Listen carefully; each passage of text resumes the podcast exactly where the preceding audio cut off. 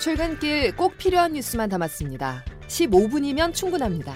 CBS 김덕기의 아침 뉴스가 전해드리는 뉴스 속속.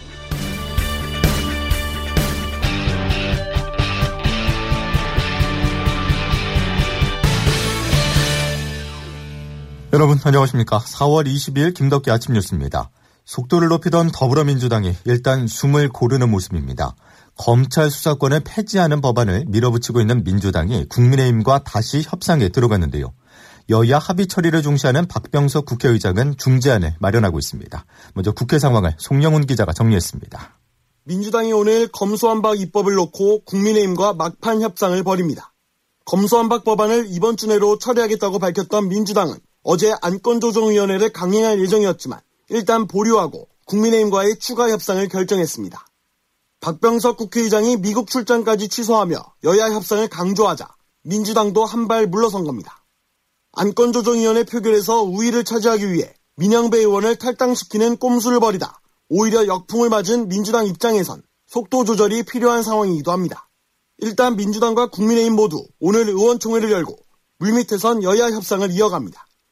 민주당은 문재인 정부의 마지막 국무회의가 열리는 5월 3일 전까지 국회 입법을 마치겠다는 계획인데 협상이 실패할 경우 민주당은 안건조정위원회, 법사위 전체 회의 등을 강행해 본회의 처리까지 직행할 것으로 보입니다.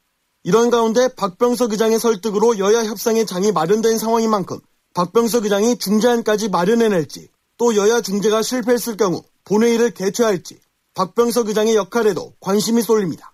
CBS 뉴스 송영원입니다. 안건조정위원회는 다수당의 일방적 법안 처리를 막고 이견이 큰 사안에 대해서 협의하도록 충분한 시간을 갖도록 하자는 취지로 도입됐습니다. 그런데 민주당이 이런 제도를 위장 탈당이라는 꼼수까지 써가면서 무력화를 하려 하자 당 안팎에서 비판이 소나기처럼 쏟아지고 있습니다. 보도에 조태인 기자입니다. 이른바 꼼수 탈당을 두고 더불어민주당 내에서도 반발하는 목소리가 늘어나고 있습니다. 대표적 소신파로 꼽히는 조홍천 의원은 김현정의 뉴스쇼에 출연해 국민이 두렵다고 말했습니다.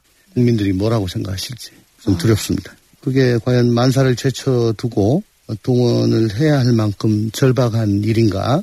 야당을 중심으로 검수한 박은 문재인 대통령과 이재명 고문을 지키기 위한 것이라는 말이 나오지만 이재명계로 꼽히는 김병욱 의원은 꼼수 탈당에 대해 우리 당이 추구해온 숭고한 민주주의 가치를 능멸하는 것이라고 비판했습니다.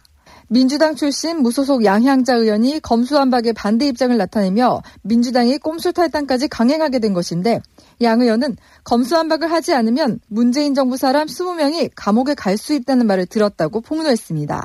국민의힘이 예고한 필리버스터를 막기 위해서는 민주당 입장에서는 한 표라도 절실한데 범민주당 계열인 시대전환 조정훈 의원도 어제 YTN에 출연해 검수완박에 반대 입장을 나타냈습니다. 저는 좀 분노가 됩니다. 민주화를 이룰 선배들을 우상처럼 생각했는데 그 우상들이 괴물이 되어가는 게 아닌지 정치는 없고 뭔가 부숴야겠다는 망치만 있는 것 같습니다.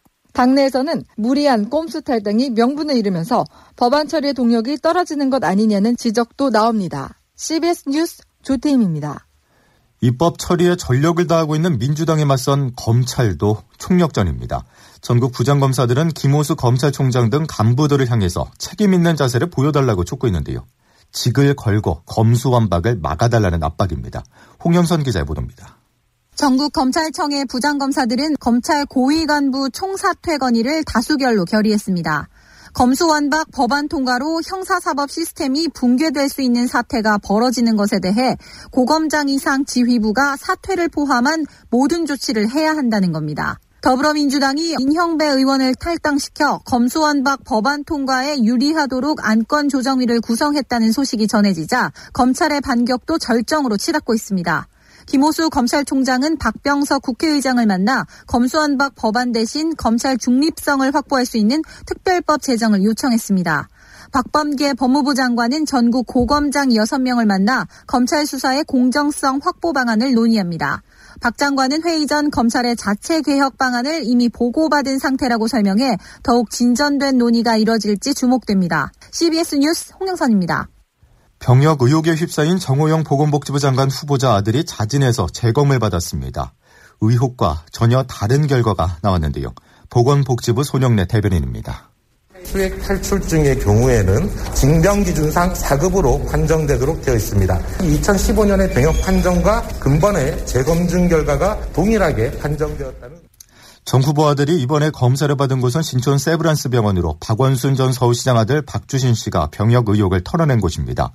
이에 대해서 민주당은 국민이 궁금한 것은 2015년 MRI 영상 자료에 대한 판독과 당시 4급 판정의 적절성 여부라면서 국회 보건복지위원회에 영상 자료를 제출하라고 재차 요구했습니다.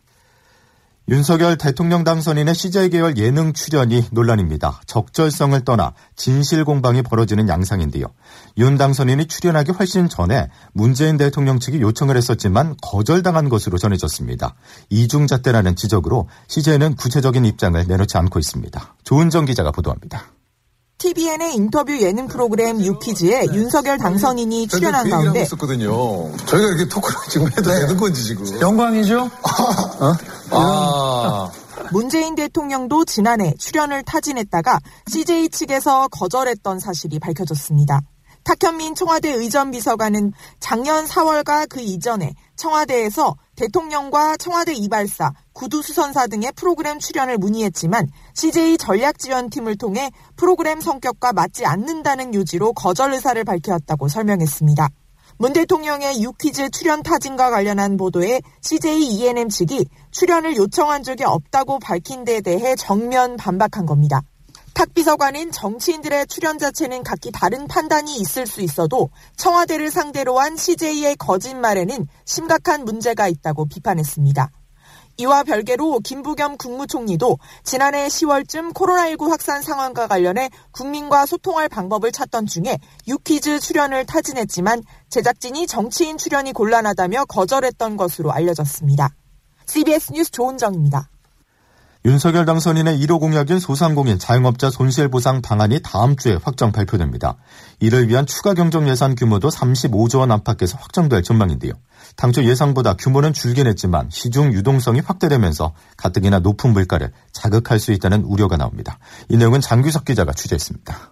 새 정부에서 추진될 소상공인 자영업자 손실보상 등을 위한 2차 추가 경정 예산안 규모는 35조 원 수준이 될 것이란 전망입니다. 윤석열 당선인이 공약한 지원 규모 50조 원은 1차 추경 16조 9천억 원을 포함해 계산하겠다는 겁니다. 최대 600만 원의 추가 방역 지원금을 지급하되 지원 규모는 소상공인마다 차등 조정할 것이란 이야기도 나오고 있습니다. 현금성 지원이 당초 기대보단 줄어들 걸로 보이는데요.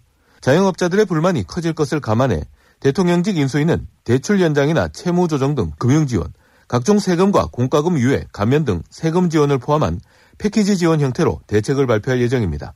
인수위가 이렇게 고육지책을 내놓는 건 공약대로 50조 원의 추경을 풀면 가뜩이나 오름세인 물가를 더 자극할 가능성이 크다는 걱정 때문입니다. 이와 함께 50조 원 추경을 그대로 추진할 경우 적자 국채도 그만큼 더 많이 발행해야 하는데요. 이대로 가도 우리나라 국가 채무 비율이 2027년에는 60%에 육박할 수 있다는 지적이 국제통화기금 연례회의에서 나왔습니다. 앞으로 나라 살림이 더 부실해질 수 있다는 겁니다. 다음 주 월요일인 25일 소상공인 손실보상 패키지 지원 방안을 발표할 예정인데요.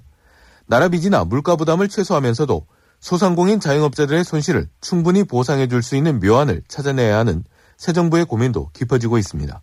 CBS 뉴스 장규석입니다. 국제신용평가사 무디스가 우리나라 국가신용 등급을 세 번째로 높은 AA2 등급으로 유지하고 신용 전망도 안정적이라고 밝혔습니다.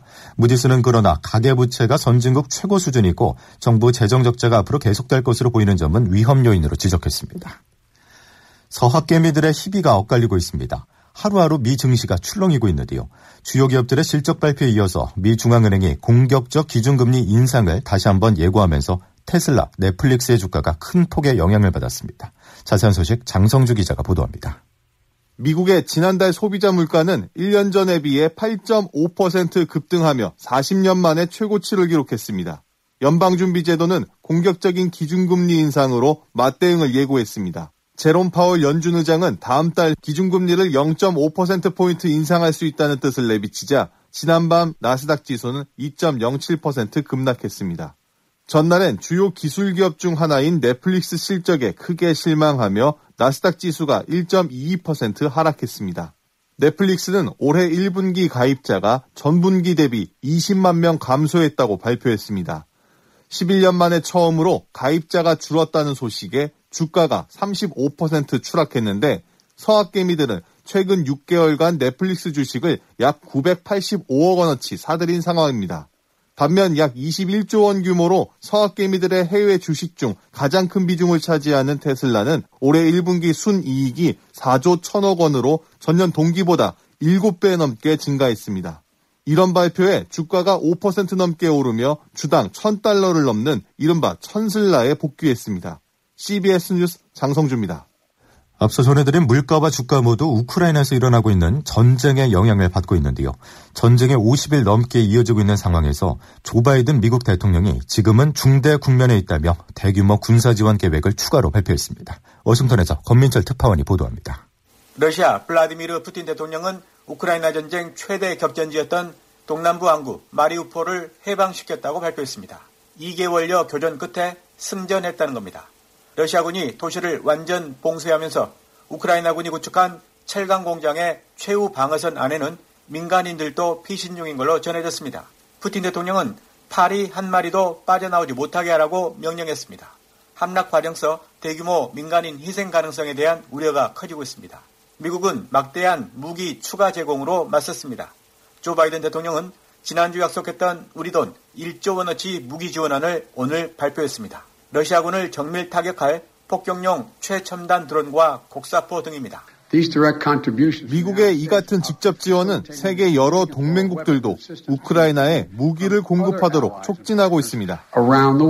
국제사회에선 미국의 전쟁 지원을 곱게만 보질 않고 있습니다. 전쟁 장기화로 세계 경제가 휘청이면서 러시아 규탄 목소리에도 힘이 빠지는 모양새입니다. 어제 워싱턴에서 열린 G20 재무장관회에서도 러시아 측 연설의 항의 표시로 퇴장한 나라는 20개 나라 중 미국, 영국, 캐나다, EU 4곳 뿐이었습니다. 워싱턴에서 CBS 뉴스 권민철입니다. 남북 정상이 문재인 대통령의 퇴임을 앞두고 친서를 교환했습니다. 북한 조선중앙통신에 따르면 문재인 대통령은 지난 20일 김정은 북한 국무위원장에게 퇴임 후에도 남북 공동선언들이 통일의 밑거름이 되도록 마음을 함께할 의사를 밝혔고 김 위원장은 이에 민족의 대의에 의해서 마음 써온 문 대통령의 고뇌와 노고에 대해서 높이 평가한다고 답했습니다. 청와대도 남북 정상 간 친서 교환을 밝히면서 오늘 오전 중 관련 내용에 대해서 브리핑할 계획입니다. 다음 소식입니다. 정부는 다음 주 실외 마스크 착용 해제를 검토한다고 밝혔습니다. 어떤 결정이 나올지 관심인데요. 현재까지 분위기 양승진 기자가 취재했습니다. 어제 0시부터 밤 9시까지 전국에서 8만 7천여 명이 코로나19 확진 판정을 받았습니다. 수요일 밤 9시 집계치가 10만 명 아래로 떨어진 것은 지난 2월 16일 이후 9주 만입니다. 사회적 거리두기가 해제되고도 오미크론 유행의 감소세가 이어지는 모습입니다. 하지만 실외에서 마스크를 벗느냐 마느냐 하는 문제는 여전히 감론을박 중입니다. 정부가 다음 주 이 문제의 결론을 냅니다. 전해철 행정안전부 장관입니다. 방역 상황에 대한 면밀한 평가와 전문가 의견 수렴 과정을 거쳐 5월 초 실외 마스크 계속 착용 여부를 결정하였습니다. 대통령직 인수위원회는 마스크 착용을 푸는 것은 성급한 판단이라며 반대 의사를 분명히 했습니다. 여전히 하루 10만 명의 확진자와 100명 이상의 사망자가 발생하는 상황을 감안하라는 겁니다. 방역 당국은 인수위 의견도 고려해 결정하겠다고 밝혀 예상대로 5월 초에 실외 마스크 착용 의무가 해제될지는 미지수입니다. CBS 뉴스 양승길입니다. 서울 한복판인 종로구 창신동의 한 낡은 주택에서 80대 노모와 50대 아들이 숨진 채 발견됐습니다. 숨진 모자는 수도 요금이 너무 많이 나오는 것이 이상해 찾아간 수도사업소 직원에 의해서 발견됐고 경찰은 시신 상태로 미뤄 숨진 지 한 달 가까이 지난 것으로 추정했습니다. 50대 아들은 어려운 살림살이 속에서 거동이 불편한 노모를 10년 넘게 간호하면서 살아왔던 것으로 알려졌습니다. 김덕기 아침 뉴스 여러분 함께하고 계십니다. 이제 기상청 연결해서 오늘 날씨 알아보겠습니다. 이수경 기상 리포터? 네, 기상청입니다. 자, 오늘 하늘빛은 완전히 다릅니다. 네, 현재 흐리거나 안개가 껴 있는데요. 오늘 중부지방에는 비 소식도 있어서 이 지역은 어제보다 낮 기온이 다소 떨어질 것으로 예상됩니다. 한편 강풍특보가 내려진 인천과 경기 서해안, 충남 서해안을 중심으로 오전까지 강한 바람이 불겠는데요. 강원 영동과 경북 북동 산간, 경북 동해안에도 오늘 종일 강풍이 예상되면서 시설물 관리에 주의가 필요하겠습니다. 곳곳으로 건조특보도 이어지고 있는 모습인데요. 오늘 서울과 인천, 경기와 강원도, 충북 북부에는 가끔씩 비가 내리겠고 예상되는 비의 양은 5mm 내외로 적어서 메마른 날씨를 해소하기에는 부족하겠습니다. 한편 오늘 아침 기온 어제보다 오르면서 서울은 15도 가까운 기온인데요. 낮 기온 중부지방은 어제보다 낮겠습니다. 서울과 파주가 19도, 부산 21도, 대전 23도, 강릉과 전주 24도, 대구 29도로 일부 남부지방은 다소 더운 날씨가 예상됩니다. 날씨였습니다. 오늘은 금요일입니다. 이번 한 주도 대단히 수고 많으셨다는 말씀 전해드리면서 행복한 주말 보내시기 바랍니다. 자, 금요일 김덕기 아침 뉴스는 여기까지입니다. 다음 주에 건강한 모습으로 다시 뵙죠. 고맙습니다.